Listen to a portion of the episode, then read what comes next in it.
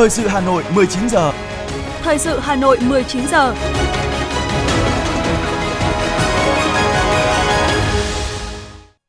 Quang Minh và Thúy Hằng xin kính chào quý vị và các bạn. Bây giờ là chương trình thời sự của Đài Phát thanh và Truyền hình Hà Nội phát trực tiếp trên sóng phát thanh. Tối nay thứ sáu, ngày 27 tháng 1 năm 2023. Chương trình có những nội dung chính sau đây.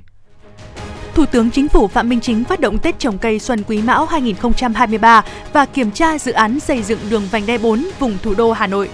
Ủy viên Bộ Chính trị, Bí thư Thành ủy Hà Nội Đinh Tiến Dũng gặp mặt cán bộ cơ quan thành ủy ngày đầu tiên đi làm trở lại sau kỳ nghỉ Tết Nguyên đán. Huyện Mê Linh long trọng tổ chức lễ kỷ niệm 1983 năm khởi nghĩa Hai Bà Trưng. Giá hàng hóa tiêu dùng ổn định sau Tết Nguyên đán. Phần tin thế giới có những thông tin Mỹ, Nhật Bản áp đặt lệnh trừng phạt mới đối với Nga. Hiệp hội các quốc gia Đông Nam Á ASEAN công bố khung phạt khung phát triển du lịch bền vững hậu đại dịch. Tây Ban Nha xem xét bỏ quy định đeo khẩu trang từ ngày 7 tháng 2 tới khi mà đi phương tiện giao thông công cộng. Sau đây là nội dung chi tiết. Thưa quý vị, sáng nay tại khu di tích K9, Bộ Tài nguyên Môi trường phối hợp với Bộ Quốc phòng và thành phố Hà Nội tổ chức lễ phát động Tết trồng cây đời đời nhớ ơn Bác Hồ Xuân Quý Mão 2023. Thủ tướng Chính phủ Phạm Minh Chính, các ủy viên Bộ Chính trị, Đại tướng Phan Văn Giang, Bộ trưởng Bộ Quốc phòng, Bí thư Thành ủy Hà Nội Đinh Tiến Dũng cùng lãnh đạo các bộ ngành tham dự. Đây là hoạt động cấp quốc gia mở đầu cho lễ phát động đồng loạt Tết trồng cây trong cả nước nhằm triển khai thực hiện chương trình Vì một Việt Nam xanh trong năm 2023 với mục tiêu trồng mới 22,5 triệu cây xanh. Cách đây 64 năm, với tầm nhìn chiến lược, Chủ tịch Hồ Chí Minh đã viết bài đăng trên báo Nhân dân với tựa đề Tết trồng cây, phân tích ý nghĩa to lớn và lợi ích thiết thực của việc trồng cây, gây rừng đối với đất nước, gia đình và mỗi người dân. Hưởng ứng lời kêu gọi của Bác, toàn Đảng, toàn dân, toàn quân ta đã thực hiện Tết trồng cây đầu tiên trong dịp Tết Nguyên đán Canh Tý. Từ đó cho đến nay, Tết trồng cây đã thực sự mang lại lợi ích to lớn cho đất nước và trở thành một truyền thống, tập quán tốt đẹp được duy trì thường xuyên với sự vào cuộc của cả hệ thống chính trị. Kết quả nổi bật đã được Thủ tướng Chính phủ Phạm Minh Chính nhấn mạnh tại lễ phát động là tỷ lệ che phủ rừng của Việt Nam đã tăng từ 28% vào năm 1992 lên trên 42% vào năm 2022.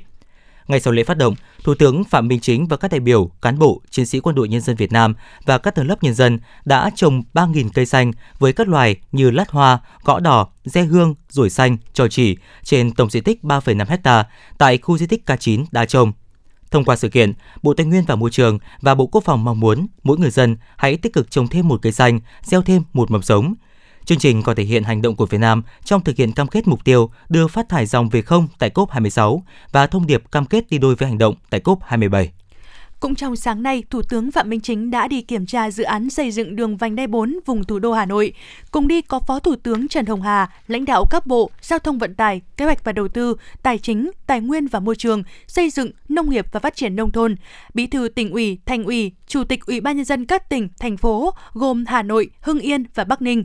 Dự án đầu tư xây dựng đường vành đai 4 vùng thủ đô Hà Nội có tổng chiều dài khoảng 112,8 km, trong đó đoạn trên địa bàn thành phố Hà Nội khoảng 58,2 km, trên địa bàn tỉnh Hưng Yên khoảng 19,3 km, trên địa bàn tỉnh Bắc Ninh khoảng 35,3 km. Dự án có tổng mức đầu tư 85.813 tỷ đồng. Thời gian thực hiện dự án từ năm 2022, cơ bản hoàn thành năm 2026 và đưa vào khai thác từ năm 2027.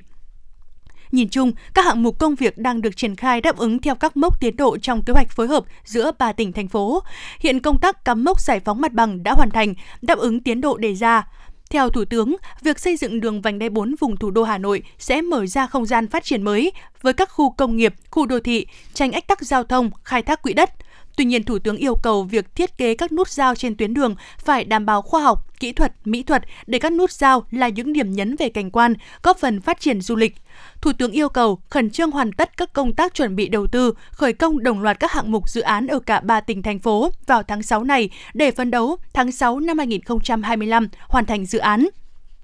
Trò chuyện với người dân vùng dự án tại hiện trường, Thủ tướng mong muốn người dân trong phạm vi ảnh hưởng của dự án tiếp tục chấp hành nghiêm chủ trương của Đảng, Nhà nước, tạo điều kiện thuận lợi cho triển khai dự án, vì dự án càng sớm hoàn thành thì người dân sớm hưởng lợi, đồng thời góp phần xây dựng đất nước và thủ đô ngày càng giàu đẹp, nhân dân ngày càng ấm no, hạnh phúc. Sáng nay tại Hà Nội, nhân dịp đầu xuân mới Quý Mão năm 2023, Chủ tịch Quốc hội Vương Đình Huệ tới thăm, chúc Tết cán bộ, công chức, viên chức, người lao động, kiểm toán nhà nước. Trò chuyện đầu năm mới, Chủ tịch Quốc hội đánh giá cao, biểu dương, trân trọng cảm ơn những thành tích và những đóng góp xuất sắc của kiểm toán nhà nước trong thời gian vừa qua, nhất là trong năm 2022. nhấn mạnh về chiến lược, đường hướng phát triển ngành, mục tiêu xây dựng kiểm toán nhà nước, cơ quan kiểm tra tài chính và tài sản công có uy tín và có trách nhiệm. Chủ tịch Quốc hội nêu rõ, Đảng, Nhà nước mong muốn kiểm toán nhà nước ngày càng phát huy vai trò hơn nữa trong cuộc đấu tranh phòng chống tham nhũng tiêu cực và ngày càng có vai trò quan trọng trong thực hành tiết kiệm và chống lãng phí, góp phần siết chặt kỷ luật kỷ cương về tài chính và ngân sách.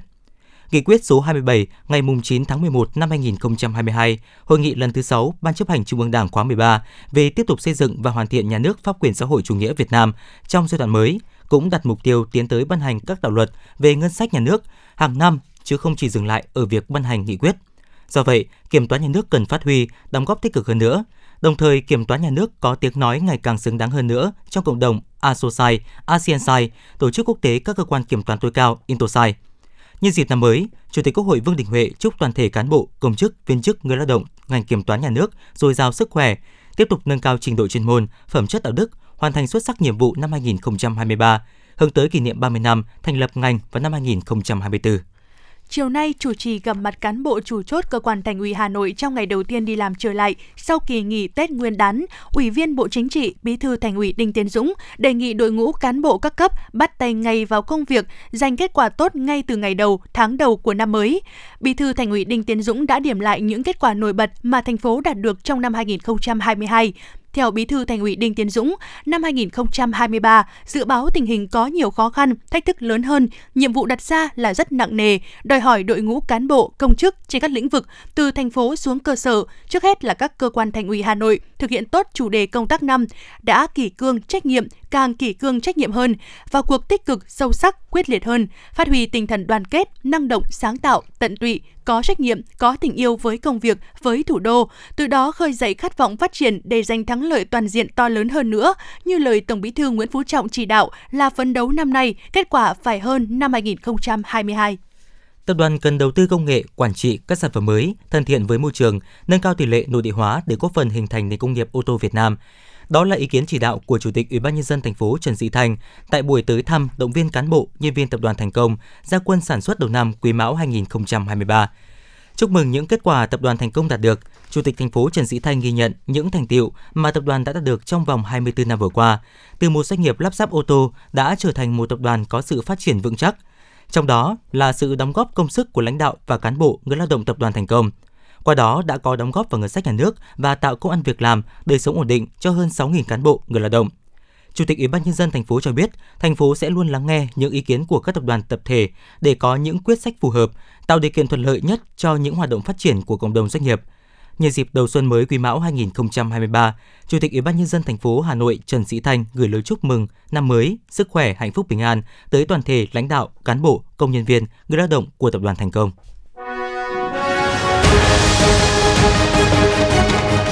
Thời sự Hà Nội, nhanh, chính xác, tương tác cao. Thời sự Hà Nội, nhanh, chính xác, tương tác cao.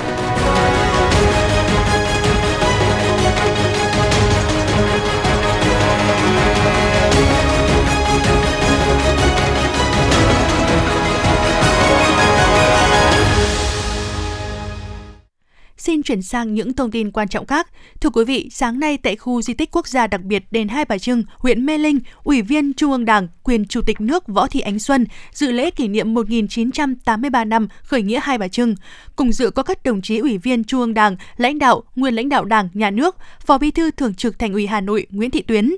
Phát biểu tại buổi lễ, quyền Chủ tịch nước Võ Thị Ánh Xuân nhấn mạnh, Hai Bà Trưng là biểu tượng của ý chí hiên ngang và khí phách quật cường của dân tộc ta, thể hiện truyền thống yêu nước nồng nàn của phụ nữ Việt Nam. Cuộc khởi nghĩa Hai Bà Trưng là cuộc khởi nghĩa đầu tiên trong lịch sử dân tộc Việt Nam do phụ nữ lãnh đạo. Hai bà là hiện thân cho ý chí vươn lên của dân tộc ta, mở đầu cho xu thế phát triển của lịch sử hào hùng, đấu tranh giành và bảo vệ độc lập dân tộc. Nó có tác dụng mở đường, đặt phương hướng cho các cuộc đấu tranh giải phóng dân tộc sau này. Theo quyền Chủ tịch nước Võ Thị Ánh Xuân, Hai Bà Trưng và cuộc khởi nghĩa Hai Bà Trưng không những để lại cho chúng ta một sự nghiệp vĩ đại mà cũng để lại cho chúng ta một di sản tinh thần vô giá. Đó là sự nghiệp đấu tranh giải phóng dân tộc phải gắn liền với việc phát huy sức mạnh đoàn kết dân tộc, đoàn kết toàn dân, đặc biệt là phát huy sức mạnh trí tuệ tinh thần quật khởi của phụ nữ. Sáng nay, Phó Bí thư Thành ủy, Chủ tịch Hội đồng nhân dân thành phố Hà Nội Nguyễn Ngọc Tuấn đã dự lễ phát động Tết trồng cây đời đời nhớ ơn Bác Hồ Xuân Quý Mão tại vườn hoa Diên Hồng, phường Tràn Tiền, quận Hoàn Kiếm. với mục tiêu xây dựng thủ đô và quận Hoàn Kiếm ngày càng xanh, văn hiến, văn minh và hiện đại, huy động sức mạnh và sự chung tay của cả cộng đồng trong việc phát triển cây xanh đô thị và hưởng ứng lời dạy của Chủ tịch Hồ Chí Minh, mùa xuân là Tết trồng cây, làm cho đất nước càng ngày càng xuân. Ngay sau lễ phát động, Tết trồng cây sẽ được triển khai tới các cơ quan, đơn vị trường học của 18 phường trên địa bàn quận. Từ đó, lan tỏa ý thức bảo vệ môi trường sống trong lành, xanh mát trong mỗi cán bộ, công chức, viên chức, người lao động, học sinh và những tầng lớp nhân dân của quận Hoàn Kiếm. Cũng trong sáng nay, Phó Chủ tịch Thường trực thành phố Lê Hồng Sơn đã phát động Tết trồng cây tại quận Hà Đông. Sáng cùng ngày, quận Hoàng Mai, Thạch Thất và huyện Trương Mỹ cùng với ngành y tế thủ đô cũng đã giao ban đầu năm và phát động Tết trồng cây. Tại Trung tâm Văn hóa Thể thao phường Liên Mạc, công trình vừa được xây mới khang trang, quận Bắc Từ Liêm tổ chức phát động Tết trồng cây Xuân Quý Mão. Thưa quý vị, hôm nay ngày 27 tháng 1, tức mùng 6 tháng Giêng năm Quý Mão, một loạt những di tích trọng điểm trên địa bàn thành phố Hà Nội như lễ hội Chùa Hương, lễ hội Cổ Loa, lễ hội gióng ở đền Sóc, huyện Sóc Sơn cũng thực bừng khai hội, mở ra một mùa du xuân chảy hội đầy náo nức sau thời gian dài bị ngắt ngoãng vì dịch bệnh. Công tác tổ chức và quản lý lễ hội được đặc biệt chú trọng với kế hoạch bài bản đi kèm những phương án dự phòng hiệu quả, hướng tới một mùa lễ hội văn minh, giàu truyền thống. Một mùa lễ hội đã bắt đầu, mong rằng công tác quản lý lễ hội ở các địa phương được thực thi nghiêm túc, mỗi người dân tham gia lễ hội đều có ý thức cao, trách nhiệm vì cái chung, vì cộng đồng. Được như vậy, lễ hội sẽ thực sự là điểm đến văn hóa tâm linh hấp dẫn cho du khách dịp đầu xuân Quý Mão 2023. Thưa quý vị và các bạn, hôm nay ngày 27 tháng 1, tức mùng 6 Tết Quý Mão, không khí sản xuất đầu năm đã thực sự trở lại rộn ràng tại các nhà máy, công xưởng trên địa bàn Hà Nội. Quan niệm đầu xuôi đuôi lọt, mọi cán bộ công chức, người lao động đều hăng hái bắt tay vào công việc mới với mong muốn khởi đầu thuận lợi sẽ đem đến nhiều khởi sắc và thành công trong năm mới. Quay được chưa? Đúng 8 giờ sáng, tại công ty cổ phần động lực, toàn thể cán bộ công nhân viên trong công ty đã có mặt đông đủ để tham gia buổi chúc Tết phát động thi đua ngắn gọn đầu xuân. Với mức thu nhập trung bình khoảng 10 triệu đồng một người một tháng, với chế độ lương thưởng và phúc lợi xã hội ổn định, nên đa phần công nhân đã lựa chọn công ty cổ phần động lực để gắn bó lâu dài và công hiến cho sự phát triển của công ty. Chị Phan Thị Nga và chị Nguyễn Thị Lê, công nhân công ty cổ phần động lực bày tỏ. Hôm nay là buổi đầu tiên đi làm đầu năm đầu xuân năm mới thì à, mọi người rất là hào hức và cũng được biết là bên à, chủ tịch công đoàn thành phố với cả chủ tịch à, công đoàn dệt may để tham quan nơi làm việc của công ty thể thao động lực thì chúng tôi rất là phấn khởi và vui mừng là được bên các cấp lãnh đạo quan tâm đến những người công nhân như chúng tôi. À, đầu năm mới thì cũng mong muốn là cái công việc của chúng tôi là được có nhiều công ăn việc làm và có nhiều việc làm suôn sẻ và có cái, được cái thu nhập được nâng cao lên cho đời sống của công nhân chúng tôi. Mình à, mong muốn là năm mới à, ban lãnh đạo rồi công đoàn công ty quan tâm à, đến chúng mình để chúng mình có nhiều việc làm hơn cho công việc nó ổn định cho để cuộc sống của công nhân nó được ổn định hơn so với năm cũ bởi vì hai năm qua dịch nữa trải qua nó cũng vất vả có năm nay À, công ty thì cũng vẫn như mọi năm ấy, năm nào thì ờ, ban à, lãnh đạo công ty cũng đến để lì xì đầu năm ấy. Mọi người rất là vui ạ. Không khí sản xuất đầu năm rộn ràng, hăng hái cũng đang diễn ra tại các nhà máy, xưởng sản xuất của các doanh nghiệp. Có nhiều công ty, công nhân đã trở lại làm việc 100%. Để tránh tình trạng công nhân không quay trở lại làm việc sau Tết, nhiều doanh nghiệp đã thực hiện các giải pháp như hỗ trợ tàu xe, đảm bảo chế độ phúc lợi, lương bổng. Đặc biệt, cắt giảm phần lễ lạt đầu năm để công nhân bắt tay ngay vào làm việc cho kịp tiến độ các đơn hàng đã được ký kết. Ông Đinh Quốc Toản, Chủ tịch Công đoàn Khu công nghiệp và Chế xuất Hà Nội nói. Thế về tình hình trật tự an ninh ờ, trong các khu công nghiệp và chế xuất Hà Nội ờ, trước trong và sau Tết cho tới giờ phút này nói chung là ổn định, không có tình hình gì. Thế và uh, ngày hôm nay là ngày đi làm đầu tiên thì có khoảng 98 doanh nghiệp là đi làm. Còn phần lớn thì các doanh nghiệp là cho hôm nay là tiếp tục cho công nhân nghỉ để người ta khai xuân vào hôm ngày mùng mùng 9 Tết. Thế và đồng thời là số công nhân lao động là quay trở lại làm việc sau Tết là như hôm nay là đạt khoảng 98%. Theo thống kê của Liên đoàn Lao động thành phố Hà Nội, Đến 10 giờ sáng ngày hôm nay, mùng 6 Tết, đã có 83,2% doanh nghiệp sản xuất khai xuân, với 94,67% công nhân quay trở lại làm việc, tính trên doanh số doanh nghiệp mở cửa trở lại. Hôm nay, Liên đoàn Lao động thành phố cũng đã tổ chức 6 đoàn kiểm tra công vụ do các đồng chí trong Ban Thường vụ Liên đoàn Lao động thành phố làm trưởng đoàn để nắm bắt tình hình lao động sản xuất đầu năm mới tại 12 đơn vị doanh nghiệp và công đoàn cấp trên cơ sở. Theo nhận định, tình hình chăm lo Tết, lương thưởng, phúc lợi cho người lao động được các đơn vị phối hợp với công đoàn cơ sở cố gắng chăm lo chu đáo cho đoàn viên người lao động, nên sự quay trở lại làm việc của công nhân lao động đạt tỷ lệ cao với tâm trạng phấn khởi, tin tưởng vào tình hình khởi sắc trong năm mới, có thêm việc làm và nâng cao thu nhập. Ông Phạm Quang Thanh, Chủ tịch Liên đoàn Lao động thành phố Hà Nội cho biết.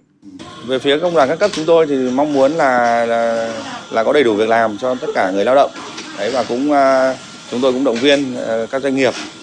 để tiếp tục mở rộng sản xuất, ờ, cố gắng là thu hút thêm những cái hợp đồng mới, những cái đơn hàng mới và chúng tôi cũng ờ, động viên vận động người lao động là ngay từ những ngày đầu năm đầu của à, của ngày đầu tháng đầu của đi làm sau khi uh, trở lại kỳ nghỉ Tết thì tập trung bắt tay ngay vào công việc và để tránh cái việc mà uh, giảm sút trong cái hoạt động sản xuất kinh doanh. Gác lại những cảm xúc của kỳ nghỉ Tết Nguyên đán Quý Mão, hàng triệu công nhân lao động từ mọi nơi đã trở lại thủ đô và bắt tay vào công việc, khởi đầu một năm mới bận rộn nhưng cũng mang theo những hy vọng thuận lợi và thành công. Khi thế rộn ràng, những chuyến hàng tấp nập chuyển đi, báo hiệu một năm mới khởi sắc trong hoạt động sản xuất kinh doanh tại các doanh nghiệp của Hà Nội sau 3 năm bị ảnh hưởng bởi đại dịch Covid-19. Cùng với đó, kỳ cương hành chính tại các đơn vị cũng được siết chặt ngay từ đầu năm, khẳng định quyết tâm thi đua hoàn thành xuất sắc các nhiệm vụ của công nhân viên chức lao động trên toàn thành phố. Xin được chuyển sang những thông tin khác. Thưa quý vị, sau đợt nghỉ lễ Tết Nguyên đán Quý Mão 2023, hôm nay ngày 27 tháng 1, tức mùng 6 tháng Giêng, doanh nghiệp kinh doanh vàng mở cửa trở lại. Giá vàng trong nước tăng từ 300.000 đồng đến 400.000 đồng trên một lượng, vượt mốc 68 triệu đồng trên một lượng bởi giá kim loại quý thế giới tăng mạnh trong những ngày vừa qua. Cụ thể, công ty trách nhiệm hữu hạn một thành viên vàng bạc đá quý Sài Gòn niêm yết giá vàng miếng SJC ở mức 67,2 triệu đồng trên một lượng mua vào, 68,2 triệu đồng trên một lượng bán ra, tăng 300.000 đồng trên một lượng so với trước nghỉ lễ. Công ty trách nhiệm hữu hạn Bảo Tín Minh Châu tăng 400.000 đồng trên một lượng chiều mua và 380.000 đồng trên một lượng chiều bán, để là 67,22 triệu đồng trên một lượng mua vào và 68,18 triệu đồng trên một lượng bán ra. Chênh lệch giữa giá mua và bán phổ biến ở mức từ 960.000 đồng đến 1 triệu đồng trên một lượng. Giá vàng trong nước tăng mạnh bởi trong những ngày nghỉ Tết Nguyên đán, giá vàng thế giới tăng khá nhanh. Dù hôm nay là ngày đầu tiên đi làm lại sau kỳ nghỉ lễ nhưng ghi nhận sức mua tại các hệ thống bán lẻ vẫn rất khả quan. Giỏ hàng của người tiêu dùng chủ yếu là rau củ quả, thực phẩm thiết yếu. Các siêu thị tăng cường chương trình khuyến mãi để kích cầu. Các siêu thị cho hay, do các hoạt động sản xuất, dự trữ nguồn hàng phục vụ Tết đã được triển khai chủ động từ trước, lượng hàng hóa dồi dào, đa dạng, ưu tiên hàng Việt nên thị trường đầu năm không biến động. Sau Tết, nhà bán lẻ ưu tiên nhập thực phẩm tươi sống, thực phẩm thiết yếu để phù hợp chi tiêu người tiêu dùng sau Tết. Về cơ bản, giá hàng hóa tiêu dùng thiết yếu trước, trong và sau Tết tương đối ổn định. Một số mặt hàng tăng giá nhẹ, tập trung ở các mặt hàng phục vụ nhu cầu thờ cúng và tiêu dùng trong dịp Tết như rau củ quả, trái cây, một số mặt hàng thủy hải sản với mức tăng khoảng từ 2 đến 7%. Hàng hóa tại chợ dân sinh sau Tết dồi dào, giá cả không có nhiều biến động do hàng hóa từ các tỉnh chuyển về thông suốt. Một số mặt hàng tươi sống tăng nhẹ không đáng kể, Sức mua hôm nay không cao do người dân đã quay trở lại làm việc. Các tiểu thương cho biết người dân sẽ tập trung mua sắm vào chiều tối. Theo kế hoạch của Bộ Giáo dục và Đào tạo, năm 2023 sẽ xem xét xây dựng phần mềm dạy học trực tuyến dùng chung của toàn ngành. Phần mềm này được cung cấp miễn phí tới các trường phổ thông trên cả nước nhằm nâng cao chất lượng dạy và học, đồng thời chủ động ứng phó, giúp các nhà trường sẵn sàng chuyển trạng thái dạy học khi gặp những tình huống bất ngờ, bất thường do thiên tai và dịch bệnh. Hiện nay, Bộ Giáo dục và Đào tạo đang triển khai kế hoạch cung cấp miễn phí phần mềm quản trị cơ sở giáo dục cho các cơ sở giáo dục và đào tạo. Hệ thống cơ sở dữ liệu ngành giáo dục với cơ sở dữ liệu quốc gia về dân cư hiện đã được kết nối thành công với thông tin của hơn 1,5 triệu hồ sơ của giáo viên và gần 21 triệu hồ sơ của học sinh. Nằm trong các hoạt động của phố sách Xuân Quý Mão năm 2023 tại phố sách Hà Nội, sáng nay nhà xuất bản Hà Nội và công ty cổ phần phát hành sách Land Books Việt Nam giao lưu ra mắt cuốn sách Bay giữa mùa hoa, tôn vinh vẻ đẹp Hà Nội. Giống như những cuốn khác thuộc dòng sách Em yêu Việt Nam mình, Bay giữa mùa hoa được thực hiện với mong muốn nuôi dưỡng độc giả nhỏ tuổi bằng những giá trị thuần Việt và vẻ đẹp của nhiều vùng đất khác nhau, từ đó giúp các em nhỏ thêm tự hào và yêu quê hương đất nước. Thưa quý vị, những ngày vừa qua, nghệ sĩ ưu tú Xuân Bắc, giám đốc nhà hát kịch Việt Nam trở thành tâm điểm tranh cãi trên mạng xã hội do canh bài viết trên trang cá nhân với tiêu đề Cái tắt của mẹ. Ngày 27 tháng 1, ông Lê Đức Trung, tránh văn phòng Bộ Văn hóa, Thể thao và Du lịch cho biết, Bộ đã nắm được thông tin sự việc nghệ sĩ ưu tú Xuân Bắc kể chuyện ngụ ngôn khi bóng gió mắng khán giả chia táo quân 2023 trên trang cá nhân. Bộ trưởng Bộ Văn hóa, Thể thao và Du lịch Nguyễn Văn Hùng đã giao cho Thứ trưởng Tạ Quang Đông và Cục Nghệ thuật biểu diễn giải quyết vụ việc. Theo đó, vụ việc sẽ được giải quyết trên tinh thần khách quan, thận trọng và xem xét xử lý nếu nghệ sĩ ưu tú Xuân Bắc có vi phạm. Mặt khác, nghệ sĩ ưu tú Xuân Bắc chưa có động thái mới hay lên tiếng sau bài đăng gây tranh cãi trên mạng xã hội.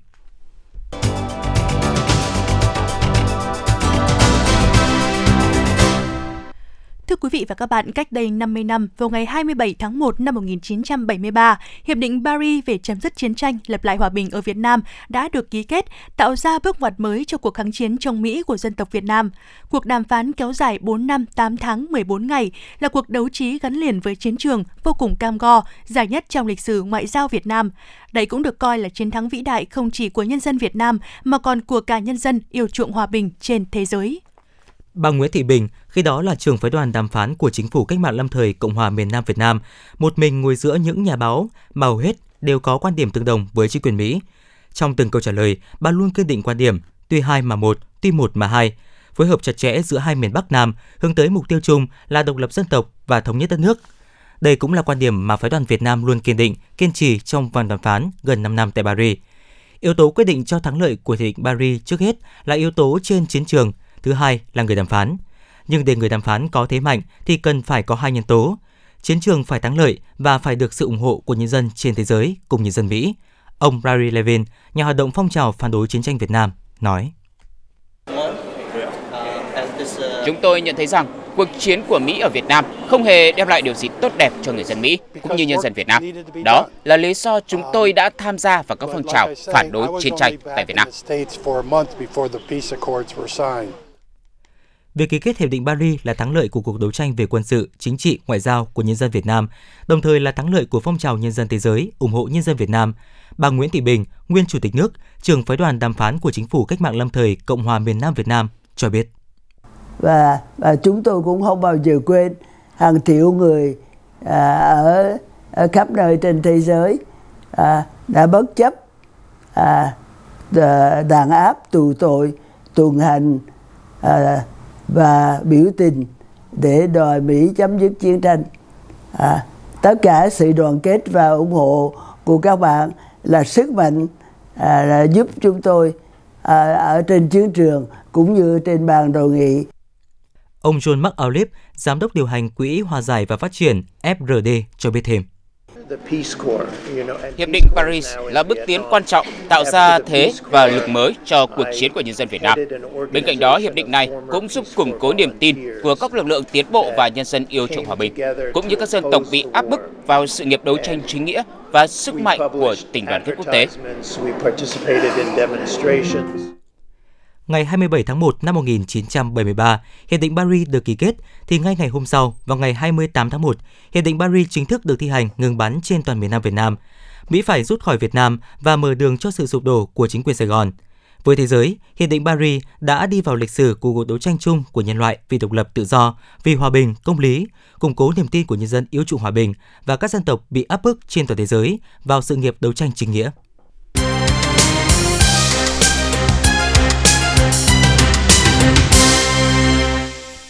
Xin chuyển sang những thông tin quốc tế. Mỹ và Nhật Bản vừa quyết định áp đặt thêm các biện pháp trừng phạt mới đối với Nga. Tổng cộng có 6 cá nhân và 12 thực thể nằm trong diện trừng phạt lần này. Theo Bộ Ngoại giao Nhật Bản, từ ngày hôm nay 27 tháng 1, nước này áp đặt hạn chế xuất khẩu đối với 49 công ty và tổ chức của Nga. Lệnh cấm xuất khẩu mới này sẽ có hiệu lực vào ngày 3 tháng 2 tới. Thông tin cũng cho biết Nhật Bản đang phong tỏa tài sản của 22 cá nhân và 3 tổ chức có liên quan đến việc sáp nhập Crimea và Sevastopol, cũng như liên quan trực tiếp đến tình hình bất ổn ở Ukraine.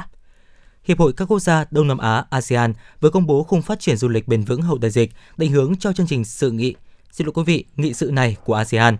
Theo kế hoạch tổng thể xây dựng cộng đồng kinh tế ASEAN AEC năm 2025, tầm nhìn Đông Nam Á trở thành điểm đến du lịch chất lượng, mang đến trải nghiệm độc đáo và đa dạng, đồng thời cam kết phát triển du lịch bền vững. Trung tâm Kiểm soát và Phòng ngừa Dịch bệnh Trung Quốc CDC Trung Quốc vừa cho biết số ca mắc COVID-19 và số lượt khám bệnh tại các phòng khám sốt trên khắp nước này sau khi đạt đỉnh vào cuối năm ngoái đang tiếp tục đà giảm mạnh. Tương tự, Cục Kiểm soát Dịch bệnh thuộc Bộ Y tế Thái Lan cho biết, số ca nhập viện và tử vong do COVID-19 tại Thái Lan đã giảm trong tuần thứ 3 của tháng 1 năm 2023. Trong tuần lễ từ ngày 15 đến ngày 21 tháng 1, tổng cộng có 627 người phải nhập viện vì những triệu chứng của COVID-19 nặng, trung bình là 90 ca một ngày. Bộ Y tế Tây Ban Nha thông báo từ ngày 7 tháng 2 tới, nhiều khả năng nước này sẽ bỏ quy định bắt buộc người dân đeo khẩu trang khi đi phương tiện giao thông công cộng. Hiện Tây Ban Nha là một trong những nước cuối cùng tại châu Âu vẫn áp dụng quy định này để phòng COVID-19 lây lan. Cơ quan Quản lý Thực phẩm và Dược phẩm Mỹ FDA đang phối hợp với Tổ chức Y tế Thế giới WHO và các cơ quan quản lý nước ngoài hỗ trợ điều tra về nguồn gốc các loại siro ho chứa chất độc hại khiến hơn 300 trẻ em ở châu Phi và châu Á tử vong. Cụ thể, WHO cho biết đã mở rộng cuộc điều tra những loại siro ho chứa những chất độc hại liên quan đến những ca tử vong do suy thận cấp tại một số quốc gia, đồng thời kêu gọi các nước khẩn trương xử lý, loại bỏ những loại dược phẩm không đạt tiêu chuẩn và đảm bảo rằng những loại thuốc bán ra phải được cơ quan có thẩm quyền phê duyệt. Sập lưới điện trên toàn Pakistan, hàng trăm triệu người sống trong cảnh mất điện. Sự cố này đã khiến 220 triệu người ở Pakistan không có điện sử dụng và làm gián đoạn hàng loạt hoạt động vì tình trạng mất điện, cũng ảnh hưởng đến các dịch vụ Internet và di động.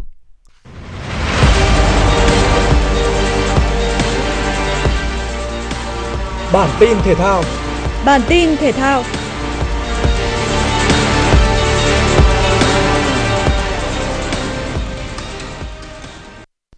Tại bán kết giải quần vợt Australia mở rộng, trận đấu giữa hạt giống số 5 Arina Sabalenka và hiện tượng của giải năm nay là Mazda Lighty đã diễn ra tương đối cân bằng trong những game đầu tiên. Set 1 bước vào loạt tie break và phần thắng đã thuộc về Sabalenka với tỷ số 7-6. Sang set 2, hạt giống số 5 người Belarus tiếp tục cho thấy sự lấn lướt khi giành break ở game thứ 5 và vươn lên dẫn 4-1. Nhưng nỗ lực của Lighty chỉ giúp tay vợt người Ba Lan có thêm một game thắng nữa trước khi Sabalenka đi tới chiến thắng set này với tỷ số 6-2. Thắng chung cuộc 2-0 sau 1 giờ 40 phút thi đấu, Arina Sabalenka có lần đầu tiên trong sự nghiệp vào chung kết một giải Grand Slam.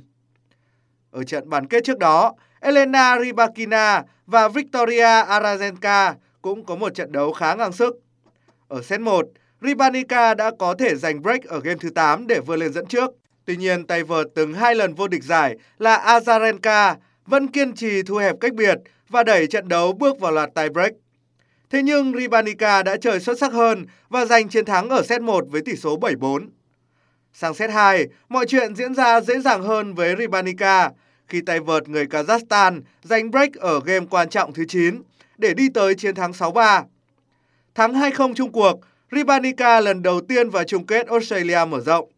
Như vậy, trận chung kết Australia mở rộng nội dung đơn nữ sẽ là cuộc so tài của hai tay vợt đều có lần đầu giành quyền vào chơi chung kết giải Grand Slam là Sabalenka và Ribanika.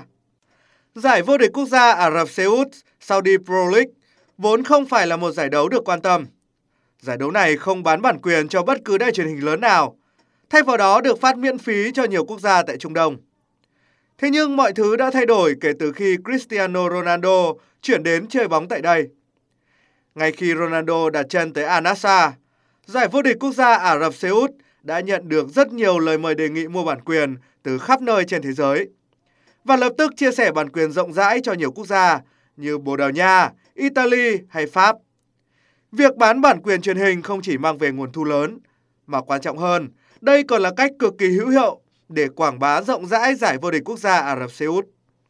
Điều đó đủ thấy sức hút mà một ngôi sao hàng đầu thế giới như Ronaldo mang đến là lớn thế nào. Đích thân Bộ trưởng Thể thao Ả Rập Xê Út đã khẳng định chính phủ nước này sẽ hỗ trợ các đội bóng để mang về thêm nhiều ngôi sao nữa. Và mục tiêu lớn nhất của họ là tạo nên cuộc đối đầu kinh điển Messi-Ronaldo tại Ả Rập Xê Út. Với tiềm lực tài chính của quốc gia Trung Đông này, thì đây là viễn cảnh hoàn toàn có thể xảy ra. Tin không khí lạnh tăng cường và rét, ngày hôm nay 27 tháng 1, không khí lạnh tiếp tục ảnh hưởng đến các nơi khác ở phía Tây Bắc Bộ và Bắc Trung Bộ, một số nơi ở Trung Trung Bộ. Ở Vịnh Bắc Bộ đã có gió Đông Bắc mạnh cấp 6, cấp 7, giật cấp 9 đến cấp 10, biển động mạnh. Dự báo diễn biến không khí lạnh trên đất liền, đêm nay và ngày mai ngày 28 tháng 1, không khí lạnh tiếp tục ảnh hưởng đến các nơi khác ở Trung Trung Bộ và một số nơi ở Nam Trung Bộ. Gió Đông Bắc trong đất liền mạnh cấp 3, vùng ven biển cấp 4 đến cấp 5, giật cấp 6 đến cấp 7. Ở Bắc Bộ và Bắc Trung Bộ, trời rét đậm, có nơi rét hại. Trong đợt không khí lạnh này, nhiệt độ thấp nhất ở Bắc Bộ và Bắc Trung Bộ phổ biến từ 8 đến 11 độ, khu vực vùng núi Bắc Bộ phổ biến từ 5 đến 8 độ, vùng núi cao có nơi dưới 3 độ. Dự báo thời tiết vùng châu thổ sông Hồng và khu vực Hà Nội đêm 27 ngày 28 tháng 1 năm 2023. Vùng đồng bằng Bắc Bộ không mưa, trưa chiều giảm mây trời nắng, nhiệt độ từ 10 đến 19 độ C. Vùng núi Ba Vì Sơn Tây không mưa, trưa chiều giảm nắng, giảm mây trời nắng, nhiệt độ từ 10 đến 18 độ C. Ngoại thành từ Phúc Thọ tới Hà Đông không mưa, trưa chiều giảm mây trời nắng, nhiệt độ từ 11 đến 19 độ C. Phía Nam từ Thanh Oai, Thường Tín đến Ứng Hòa không mưa, trưa chiều giảm mây trời nắng, nhiệt độ từ 11 đến 19 độ C. Mê Linh, Đông Anh, Sóc Sơn, không mưa, trưa chiều giảm mây trời nắng, nhiệt độ từ 10 đến 18 độ C. Trung tâm thành phố Hà Nội, không mưa, trưa chiều giảm mây trời nắng, nhiệt độ từ 11 đến 19 độ C. Quý vị và các bạn vừa nghe chương trình Thời sự tối của Đài Phát thanh Truyền hình Hà Nội, chỉ đạo nội dung Nguyễn Kim Khiêm, chỉ đạo sản xuất Nguyễn Tiến Dũng, tổ chức sản xuất Xuân Luyến. Chương trình do biên tập viên Nguyễn Hằng, phát thanh viên Quang Minh Thúy Hằng và kỹ thuật viên Kim Thoa phối hợp thực hiện. Thân ái chào tạm biệt và hẹn gặp lại quý thính giả vào chương trình Thời sự 6 giờ sáng mai.